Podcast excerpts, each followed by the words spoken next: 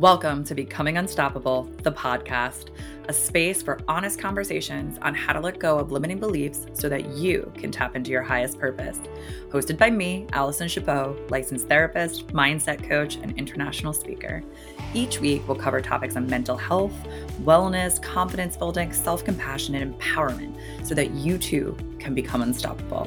Find out more at www.anotefromyourtherapist.com and on social media at a note from your therapist. And of course, don't forget to like and subscribe so that you don't miss a thing. Beautiful humans, thanks for listening. All right, let's do this thing. So, this is the very first episode of Becoming Unstoppable, the podcast. And I am just so damn jazzed to be here. So, first, I want to take a moment and just thank all of the people out there that have helped me make this dream come true from my coaches to my VA to my editor. All of you are helping make this possible. And I'm going to talk a lot on this show about how to live an unstoppable life. But yo, let me tell you, a huge part of this is just finding the people that can support you. Surround yourself with unbelievable people who are not only in your corner and get your dream, but who can actually help you take steps forward to making it possible. All right, I don't want to get too sappy here, but here's what I want to do for today. So, first off, I'm thinking, you know, an introduction is probably important. So, if you don't know me, I'm going to give you a little insight about who I am, where I'm coming from, and how I've helped hundreds of people just like you reconnect to their confidence, empowerment, and higher purpose. I warn you that I say those three words quite a lot because I really do think that they are the most fundamental ingredients to living your aligned life and your biggest dreams. I also want to tell you what I hope this space is going to be about and give you a few spoilers about what's coming in future episodes. All right, so first, little ditty about me. Um, as the intro indicated, my name is Allison, and I am a therapist in the state of New Jersey, and I specialize in anxiety, trauma, and sex and intimacy. So you can expect like lots of juicy episodes to follow. I have a pretty badass resume, if I do say so myself. So I started my career in a New York City emergency room, and I was a first responder to survivors of sexual assault and domestic violence. Basically, what that means is I was the first person who connected with these survivors, often sometimes in their worst moments, to offer support in ways that maybe meant advocating for their medical needs or helping them file police reports. And honestly, sometimes it was just sitting in silence and doing nothing at all and just letting them know that there was someone there who was on their side regardless of the, whether they wanted to talk or not. I also taught sex ed in planned parenthood in philadelphia. Very fun job. I worked with the federal bureau of investigation behavioral science unit doing research on the homicide of sex workers that later was presented at several national conferences but I think the one that catches the most attention on my resume is that I held a position as a mental health therapy aide at the infamous Rikers Island, and I worked in an all male solitary confinement unit. I have a lot to say on that, but that's for future episodes, so stay tuned. I then moved to Sri Lanka for a few months and I worked with the National Institute of Mental Health uh, in the aftermath of a civil war and tsunami. And a little known fact about me is I actually, tsunamis are one of my biggest fears. So there's probably a lot to unpack there. I'm not really sure what that what that's all about, but anyway. I also worked for an agency in New York City that helped people convicted of non-violent felonies get connected to services rather than jail time to see if it helped recidivism. And what that basically means is if they got services, did they end up back in jail? Big spoiler alert here, no they did not. It dramatically helped reduce crime when people had access to housing and mental health services, substance abuse services, medical services. In between all of that, I managed to get four degrees. I held 19 internships, and I even moonlighted as a New York City bartender for nearly two decades. I also had an entire career as a private investigator. Presently, today, I am the owner of Mindful Mental Health, a therapy practice where I specialize in the treatment of anxiety, trauma, and sex and intimacy. So I tell you all of this not to toot my own horn, though you should know that if you are a fan of me or become a fan of this show, I'm all about the toot toot tooting of your own horn. But it is to tell you this to just let you know that I've worked with a lot of people in all walks of life. I've seen people in their deepest trauma and I've watched people overcome unimaginable challenges. I don't subscribe to the sentiment what does not kill you makes you stronger. I find that to be minimizing and almost demeaning But I do believe that a huge part of the human experience is facing hardships.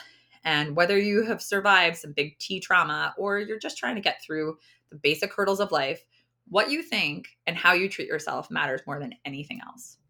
So, I'm going to share a little bit of a story about myself to give you some color to my background and just kind of where I'm coming from. You know, it wasn't always this easy for me. Now I wake up, I open my eyeballs, I feel really confident, I'm ready to tackle the world. But that was not always my case. Um, you know, I think it started in high school. I suffered from a ton of anxiety. I had a lot of trouble regulating my emotions, naming them. I honestly, I even had panic attacks, one of them which landed me in the emergency room. Um, I worked pretty hard throughout college to face my anxiety, learn coping skills. I did a ton of therapy, and I did largely learn how to control my panic anxiety, right? Um, by the time that I was graduating from college, I no longer suffered from anxiety attacks. But um, many years later, I'd say like close to my end of my 20s, I was actually scrolling on Instagram. I'm embarrassed to admit this, but it is a true story. I was scrolling on Instagram and I saw a post about high functioning anxiety. And I will 100% admit that despite my degrees, I did not, that's not a term that I ever knew. And here were a list of some of the symptoms. One, trouble sleeping. If you know me, you will know that I'm a chronic insomniac. Always needing to move. I think that meant figuratively and literally, right? I was always like shaking back and forth as I record this. I'm, I'm rocking back and forth in my chair, but then constantly moving, filling my schedule. Poor boundaries overbooking yourself, even if your calendar is already full. Working late, coming in early, saying yes to almost anything, shit self care. When I looked at these, these symptoms, I, I resonated with each and every one of them. And it, it took me back. And I'm going to full force admit that I think that moment, that Instagram post, so, you know, social media has some negatives, but this one helped me it was the first time I really allowed myself to reflect on my own life. Like I had that aha moment that people talk about so often. And up until then I had considered myself certainly successful, but but honestly even very insightful. So it was a difficult truth for me to face that I had been really wearing my productivity as a badge of honor almost, right? I had this thought distortion that I can recognize as a thought distortion now, but I didn't then.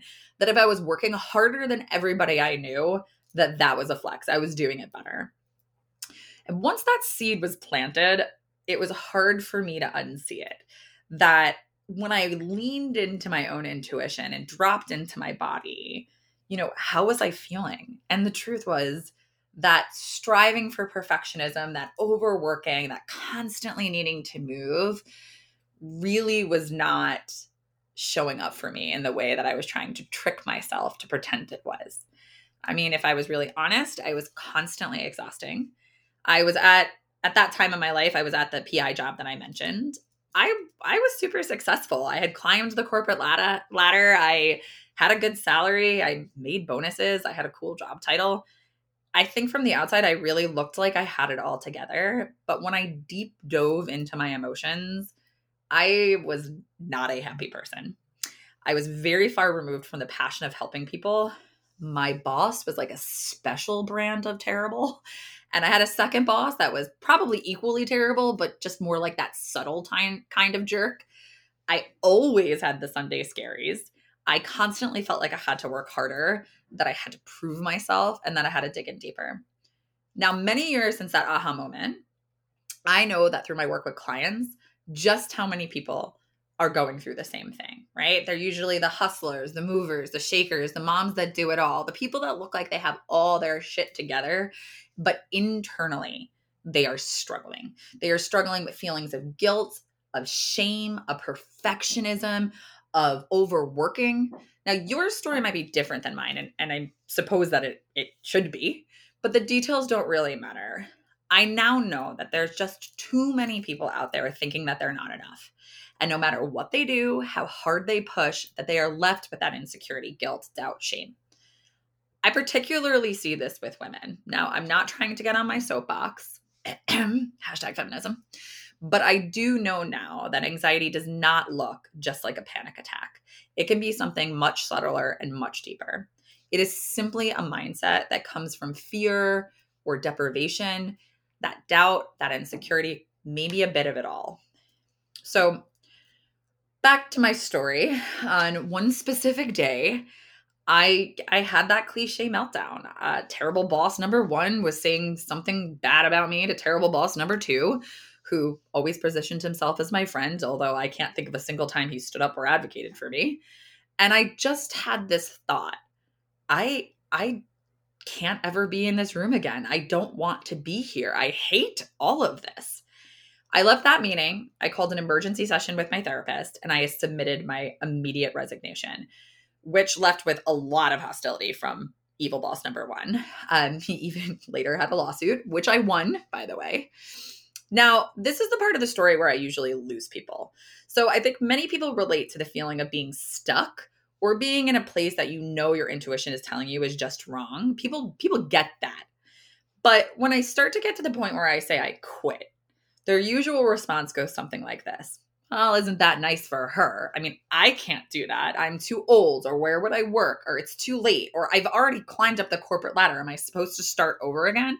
How could I afford that? I have children dot, dot, dot, dot. And I need to be very clear that I had exactly no help in the matter when I made this decision. I had a huge New York City rent. I had never had financial support from my parents. I basically grew up broke. I had over $200,000 in student loan debt that I was paying off myself. I did not have a plan. I did not have savings. I had no idea what the hell I was going to do. But what I did have that those naysayers often don't is a sudden sense of self trust. That day was the first day I allowed myself the truth that every decision that I was making, where I lived, how I was being treated, where I worked, who I dated, they were mine. They were my decisions. When I coach and I therapize clients, that is often a tough sell. They come in with the like, true, but, and the but will keep you stuck. Each one of us has the power to change our lives. We are literally one decision away from an entirely different life if that is what we want.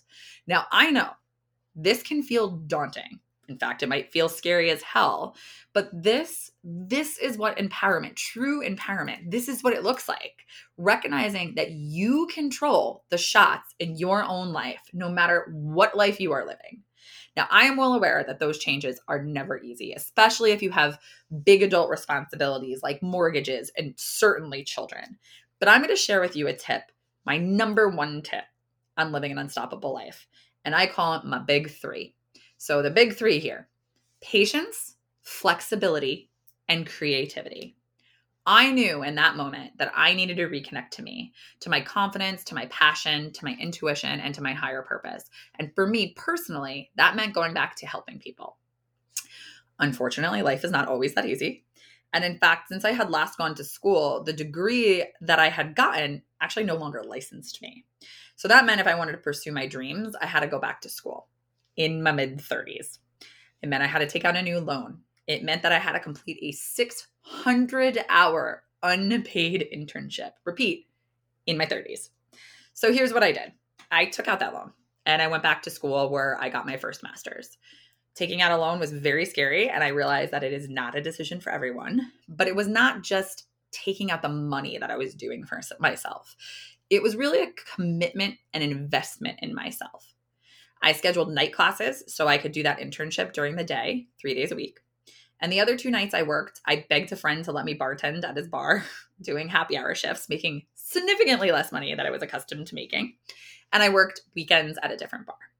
Was this plan easy? Hell no. But it was flexible, creative, and did require quite a lot of patience. I have a client who always says, pick your hard. My new plan was hard. It was really hard. But ultimately, I can confidently say it was way less hard than feeling stuck than losing myself, than continuing to move forward in a direction that I knew was no good for me. Today, I have that degree, I have my license, I have my own practice. I speak internationally about mindset change and how each one of us has the capacity to live the life that we actually love. I have a full therapy caseload. I have time for my friends, new friends, good friends. I have time for my family, and most importantly, I have time for my pets, Doozer, Fiona, and Fury. Um, I travel all over the damn world. I have seen 22 countries in 10 years. Notes here Japan and Bali, unmissables, honorable mentions. They are incredible. And what I need you to take from this is that I am absolutely not special. I have more because I made the commitment to myself to make space for more. And you can too. If you listen to me on podcasts, you probably can earmuff at this point because I say it every single opportunity I can. But I'm going to repeat that the number one gift we give ourselves is our thoughts. Our brains are hardwired to take thoughts we think often and make them automatic. So I like to give this analogy, right? I want you to think of a pasture. Just imagine this like beautiful, green, luscious, virgin pasture. No one's ever touched it. And imagine you're the first person to arrive and you want to get from one side to the other. You pick any direction, doesn't matter, right? You just go. Now, a new person arrives. They can see your footsteps in the grass. And you know what they are most likely to do? Follow the path that you've even subtly made. Now, over the years, let's imagine bunches of people, groups of people show up to this pasture. At this point, there's a path, right? The grass has been trodden down. There is a clear path. Everybody basically takes it which without thinking further. So this is literally how your brain works think about driving from home to I don't know, we're home to work, to your kids' school, to the bar, wherever you go frequently.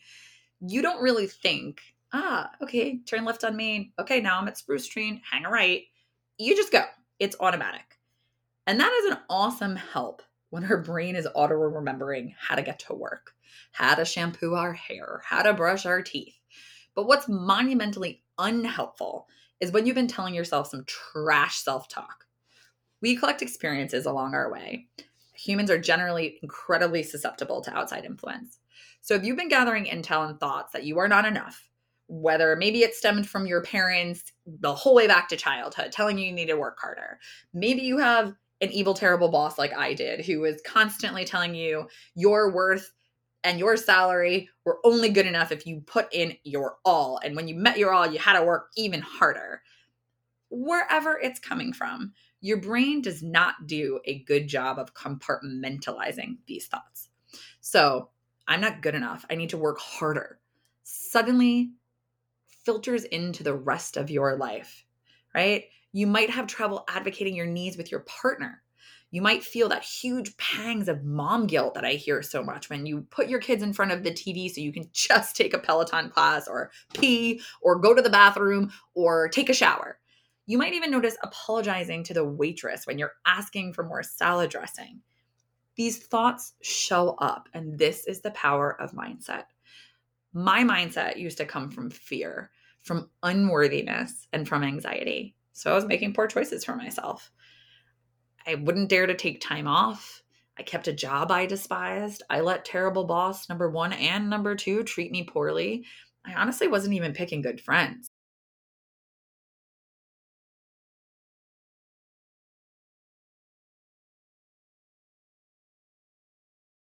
big and that I have permission to go after the things I want.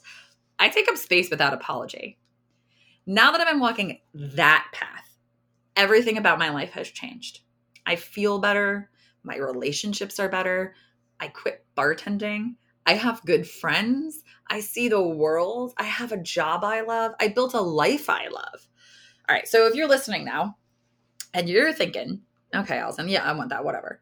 How? That's a great question. And I actually have a pretty simple answer just start. Start by actively saying nice things to yourself, build that new path. I encourage clients to make this a daily practice, and I suggest it doing it whenever you brush your teeth. Also, note on that way too many people, when I say this, admit that they don't brush their teeth. I don't judge people for like nothing. Please, please brush your teeth. Dental hygiene is important. Sometimes this tactic is called affirmations, we on like the Instagram often call it mantras. I dig that vibe, right? I get very witchy. But ultimately, there is literal brain science around this approach. And what you're doing is actually changing your brain neural pathways. I personally like it when the client comes up with like, you know, I don't know, a groovy mantra that feels super personal to them. But I realize when we were first starting that might be difficult. So I'm going to gift you some of my mantras, affirmations, new neural pathways. Here's the things I say to myself. I am good enough. I am not failing, I'm learning. My anxiety lies. I can do hard things. I'm effing unstoppable. I don't care at the jump if you don't really believe this. You can totally do that whole like fake it till you make it approach. It's fine.